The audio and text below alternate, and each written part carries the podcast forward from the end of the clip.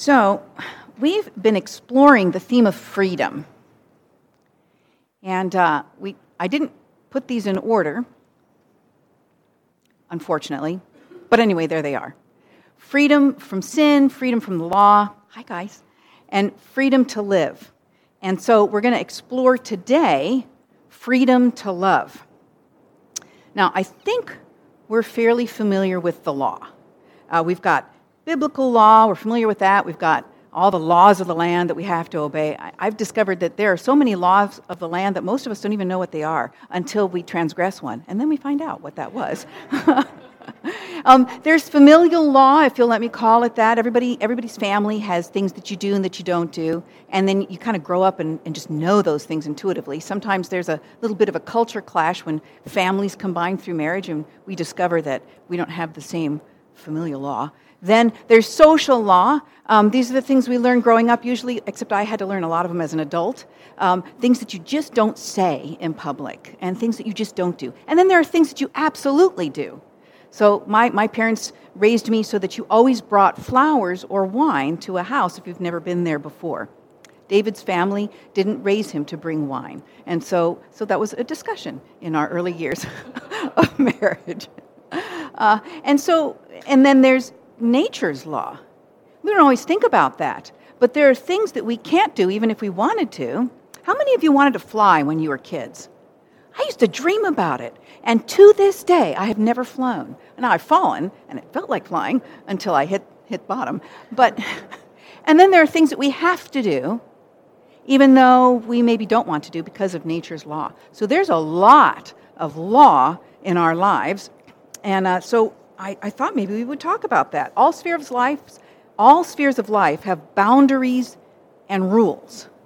So I thought, well, let's talk about if there's anything that has no restrictions. Can you think of something that we can do that has no limitations and no penalties, no boundaries, no restrictions, anything at all? This is, this is a conversation time, actually. So uh, we have a mic, and if you can think of something, yay. The only thing I can think of is our imagination. Okay. Now, what we do with that is a different story, but I don't think there's any limitations on what we can imagine. There isn't, especially for believers, because we're going to live forever. Death might stop some people in their tracks, but not us. Anything else? Prayer. Okay? Yeah, absolutely. It's hard, though, isn't it, to try and think of things that there, there's no limitation and no penalty. Anything else come to mind?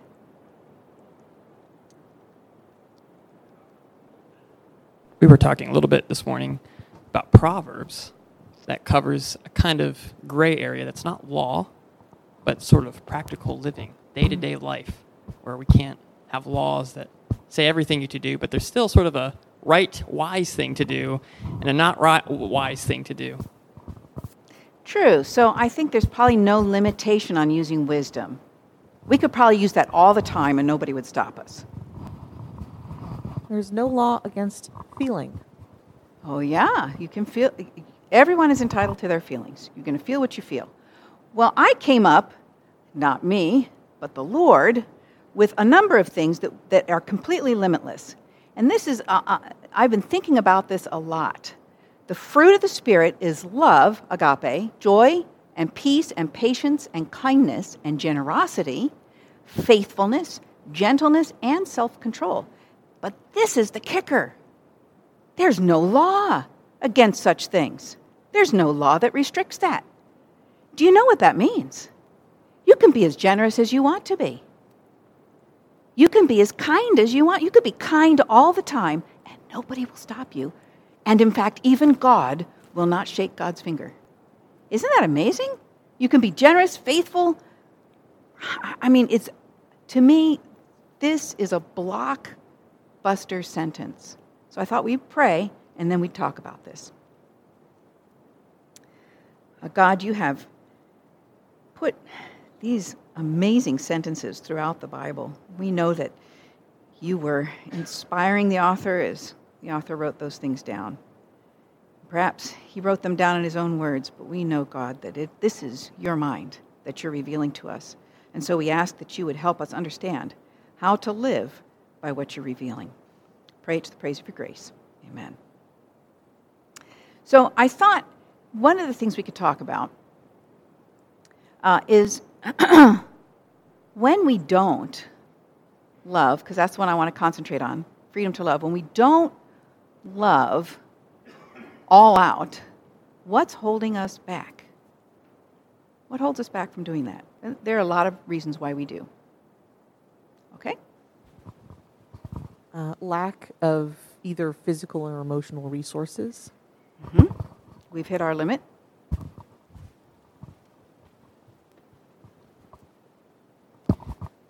Fear of not being loved back or oh. not being reciprocated or being rejected. I, I think that that is a really big one. Kristen.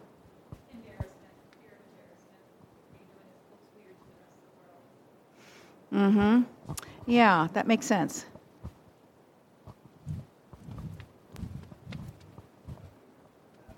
Let's, let's use the mic so everyone can hear you uh, anger from the past. Mm-hmm. Yeah, it kind of clashes, doesn't it? Our insides. Any other reasons that hold us back? I think we've hit some really big ones. Have we unearthed it all? I'm sure there's more. There's more. But there are things that hold us back. Now, we are familiar with the kind of love that Jesus talks about because we've talked about it a lot. It's this word agape. Um, and it means God's love. So we know what that means. Uh, and the Apostle Paul talked about it a lot. And I actually counted how many times the Apostle Paul used the word love and how many times the Apostle John used the word love. And boy, it was a neck and neck race. They both talk a lot about it. And, and you saw 1 Corinthians 13 this morning. But this is a passage that I think is amazing from uh, John's first letter. And uh, he says, agape ones, may we agape one another, for agape is from God, and everyone who agapes has been begotten of God and knows God. Now, I translated that myself so that you could see how often the word agape comes up. But when you paraphrase it, it's really pretty amazing. It says, Beloved ones, you are begotten of love. Your nature is love. And you know your Father, who is love. You and I were born to love. So we may love one another. And I thought, wow, that, that could be our whole morning is just letting that sink in. This is our nature. We were begotten in love. It's what we do, it's who we are. That, that's, that's pretty amazing to me. so I, I thought maybe what we could do next is talk about the rest of what, what John wanted to, where he wanted to go with this passage. It's a little bit awkward um, how he says it, so I thought maybe we would talk about it afterwards. He said, The one who does not love does not know God, for God is love. In this, God's love was made apparent in us that God sent forth God's only begotten Son into the world so that we might live through him. That is what we spent last week thinking about when Bill was walking us through what Jesus opened up for us. In this is love, not that we've loved God, but rather that God loved us and sent forth God's Son as a propitiation regarding our sins. Later in this book, or maybe it's a little earlier, John says it, it, we love because God first loved us. Beloved ones, since God loved us in this way, then we are obligated to love one another. Now, now this obligation is not a woulda, shoulda, coulda kind of obligation. Like, I did this, so you better do that. This is, this is like a natural law. It's like because God is within us, this is who we are, it's what we do. Just like we breathe air, that's what we do. God has never been beheld by anyone. Since we love one another, God remains in us, and God's love is made complete in us. Now, that, that right there is a stunning statement, isn't it? I, we're going to unpack 1 John uh, in this fall, and I'm very excited about it because what he has to say, I think, is really amazing. So when we when we put together then the whole scope of creation, we realize that it's out of love because God is love, that the whole universe was created. Humanity came into being because God is love. The earth and everything in it, the sky and the water and, and, and the flora and the fauna and the celestial orbs that are you know, praising God, as the Psalm 19 says, all of that came out of love. That's why it, it, all this exists. And from God's agape come all the other forms of love. So, love of parents for children, that comes through agape. Love of friends for friends, that comes through agape. Love of sweethearts for each other, that all comes through agape. It's all a gift of God to the human race. You don't have to be a Christian to have those things, that's just for free. God gave that to humanity because God is love. It's like sunshine, it's like the rain, it's like food. God gave that to us so that life will be beautiful and happy and wholesome. There's another Greek word for love that Jesus used and that the apostles used, and it's the word philia. Philia is the word that the Jewish religious leaders used when they said, Oh, look how he loved Lazarus. That was philia. Peter and Jesus used this word at the end of John's gospel when Jesus said, Do you love me? And Peter said, You know I love you. Jesus used both the word agape and the word philia. It's this deep affection of friendship. It is, in its way, a bond between equals, which is what Jesus offered to the disciples. He said, I no longer call you my servants. Do you remember what he called them? His friends. You have to think of how colossal that is. That God Almighty says, Well, I think you'll be my friends now. Right?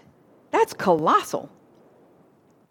And, and Peter linked philia and agape tightly together in both of his letters. First, he said, uh, Your soul's being purified and sanctified in obedience to the truth into unfeigned, which means sincere and uh, authentic, genuine, brotherly, mutual love from the heart, from the heart, real, it has to be real. Now love, agape, one another fervently. He said that in his first letter. And then in his second letter, he, he said you, you have to add to your faith, or giving all zeal and diligence and earnestness, add to your faith. And he, he said a bunch of things. And he ended with brotherly and sisterly love and kindness, Philadelphia, with sacrificial love, agape, linking them together. And there's more, actually. In total, there are eight Greek words that mean love. Did, did you guys know that? I was going to ask you if you if you knew how many. Wait, Mark is going. Yeah, I knew that. Eight words. Yeah, yeah. Come on, everybody knows that. I thought there were only four, Mark.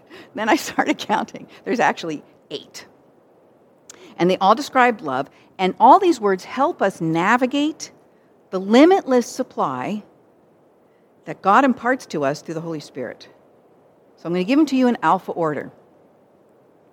Uh, the first one is agape, and we're very familiar with this. This is the unconditional love that define, that's defined by God's nature and being. So this is the love that God loves us with, but it's a love that has all these other loves in it. So it's, it's boundless, it's limitless, compassion and generosity and mercy and all the things that we were reading about and that were in that scripture in 1 Corinthians 13. Thank you. I'm glad you put that up, Christina.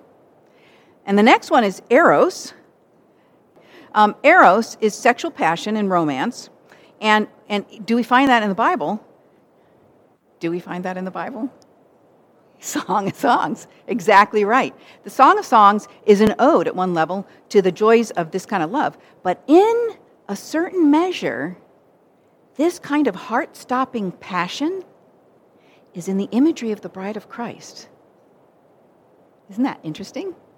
Now, ludus is a playful crush. Um, it's, it's not long lasting, it's sweet and light, but this word also is described in the Song of Songs. We don't really think of our love with God as playful, but there is an element of it. Then um, mania is about obsessive love. And this is what the procurator Festus accused the Apostle Paul of having. He said, you, You've gone mad. You have a mania about this Jesus and about your ministry. And uh, even though mania has potential to go dark, I think that the Apostle Paul would have said, Yeah, actually, I have a single focused fervor for the Lord Jesus Christ. I do.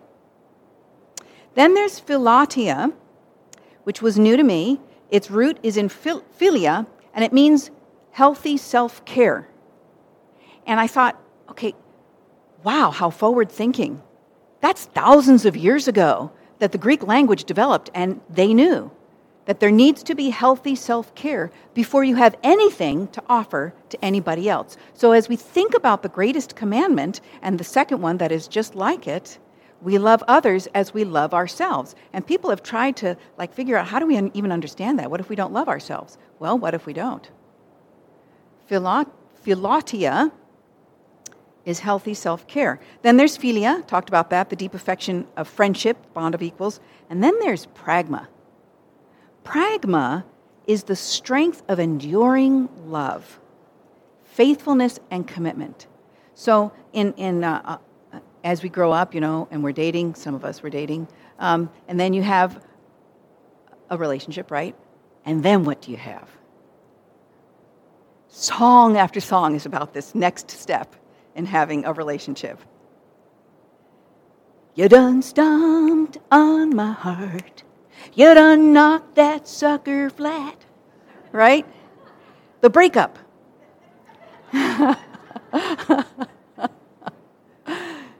that is the lack of pragma.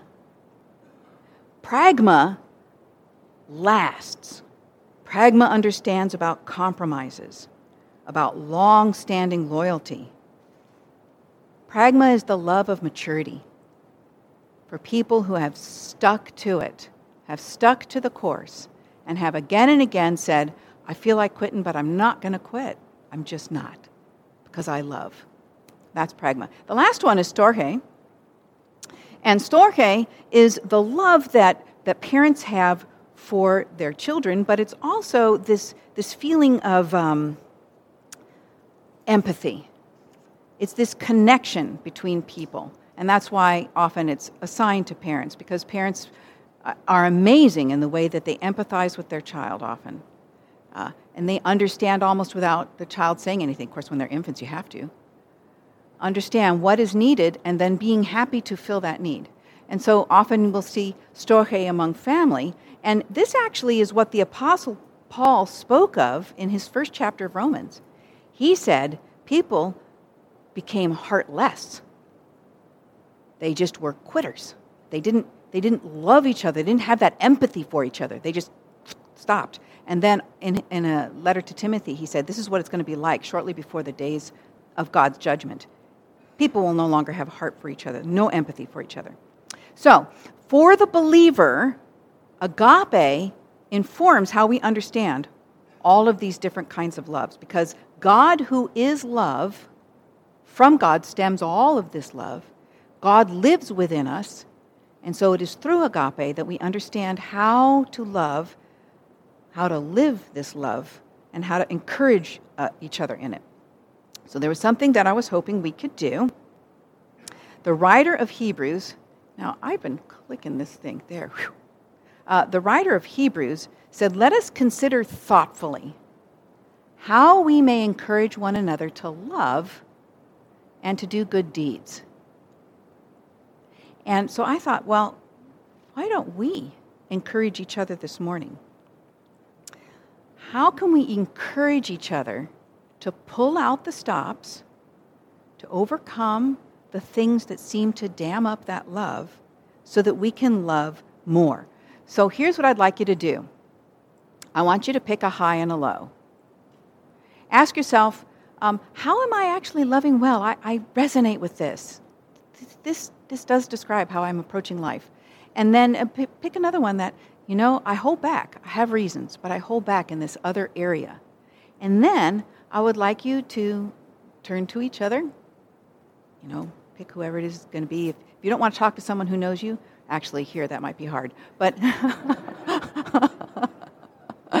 choose someone to talk to, and then I'd like you to listen with storge, empathy, encouragement, your heart going out to that person. And I, I would like you to share with philia as equals, trusting. And um, if you don't have someone to talk to, just talk to me. Come on up here. It's okay. All right, so go. I'll mm, five or ten minutes. I hope that that just talking about the highs and lows with each other and and being really seen, I hope you felt seen this morning because being loved means being seen and heard and felt and accepted and loved. And I, I preach that all the time now. I didn't used to know those things. But when you did that for each other, you stirred up within each other your true natures the nature that you were begotten in, the nature that you carry now, the nature of love. As God, our Father, is love, so in a certain sense, God is saying, we too now are love. So after saying that there are absolutely no restrictions on the fruit of the Spirit, not a single one, you just love as hard as you want, be as kind as often as you want. There's no law against it. No restrictions, no penalties. Just do it. Go ahead. Be profligate. I, I would love to be this way with money. Unfortunately, that does have a limit. But be profligate. And how are we going to do it? Well, since we live in the Spirit, in the Spirit, we also keep in step. Now, what does that actually mean? It sounds really good. I mean, it is good sounds good because it is good. But since we live in the spirit, in the spirit we also keep in step. So this is what I this is what I get from this. We talked about capacity. Like everybody has emotional limitations. We do. Uh, I think of it like um, like a speaker box. And if you turn the sound on too high, it just goes makes noise. And if you watch the sound wave, the sound wave's being cut off here and it's being cut off there. Sound box, the, the speaker just can't carry it. And, and we can be like that. But for love, we actually have a much bigger capacity than we think because we're living in the Spirit. So, how are we going to be wise with this love? Well, we're going to keep in step with the Spirit, which we absolutely can do because we have the Spirit. So, that's my final thought for you. Um, think big, pray big, and be confident because we are living in the Spirit and we can keep in step with the Spirit. The Spirit will show us what that's going to mean when it's time. So let's, uh, let's pray. Our Lord God, these are really big thoughts. It takes time for us to truly understand what it is that you're revealing. And so we ask that you would grant us experiences where we can begin to know what it means to be begotten in love, to have love as our nature, to be in you and you in us, so that our capacity is immense. Would you show us what that means? We pray. Amen.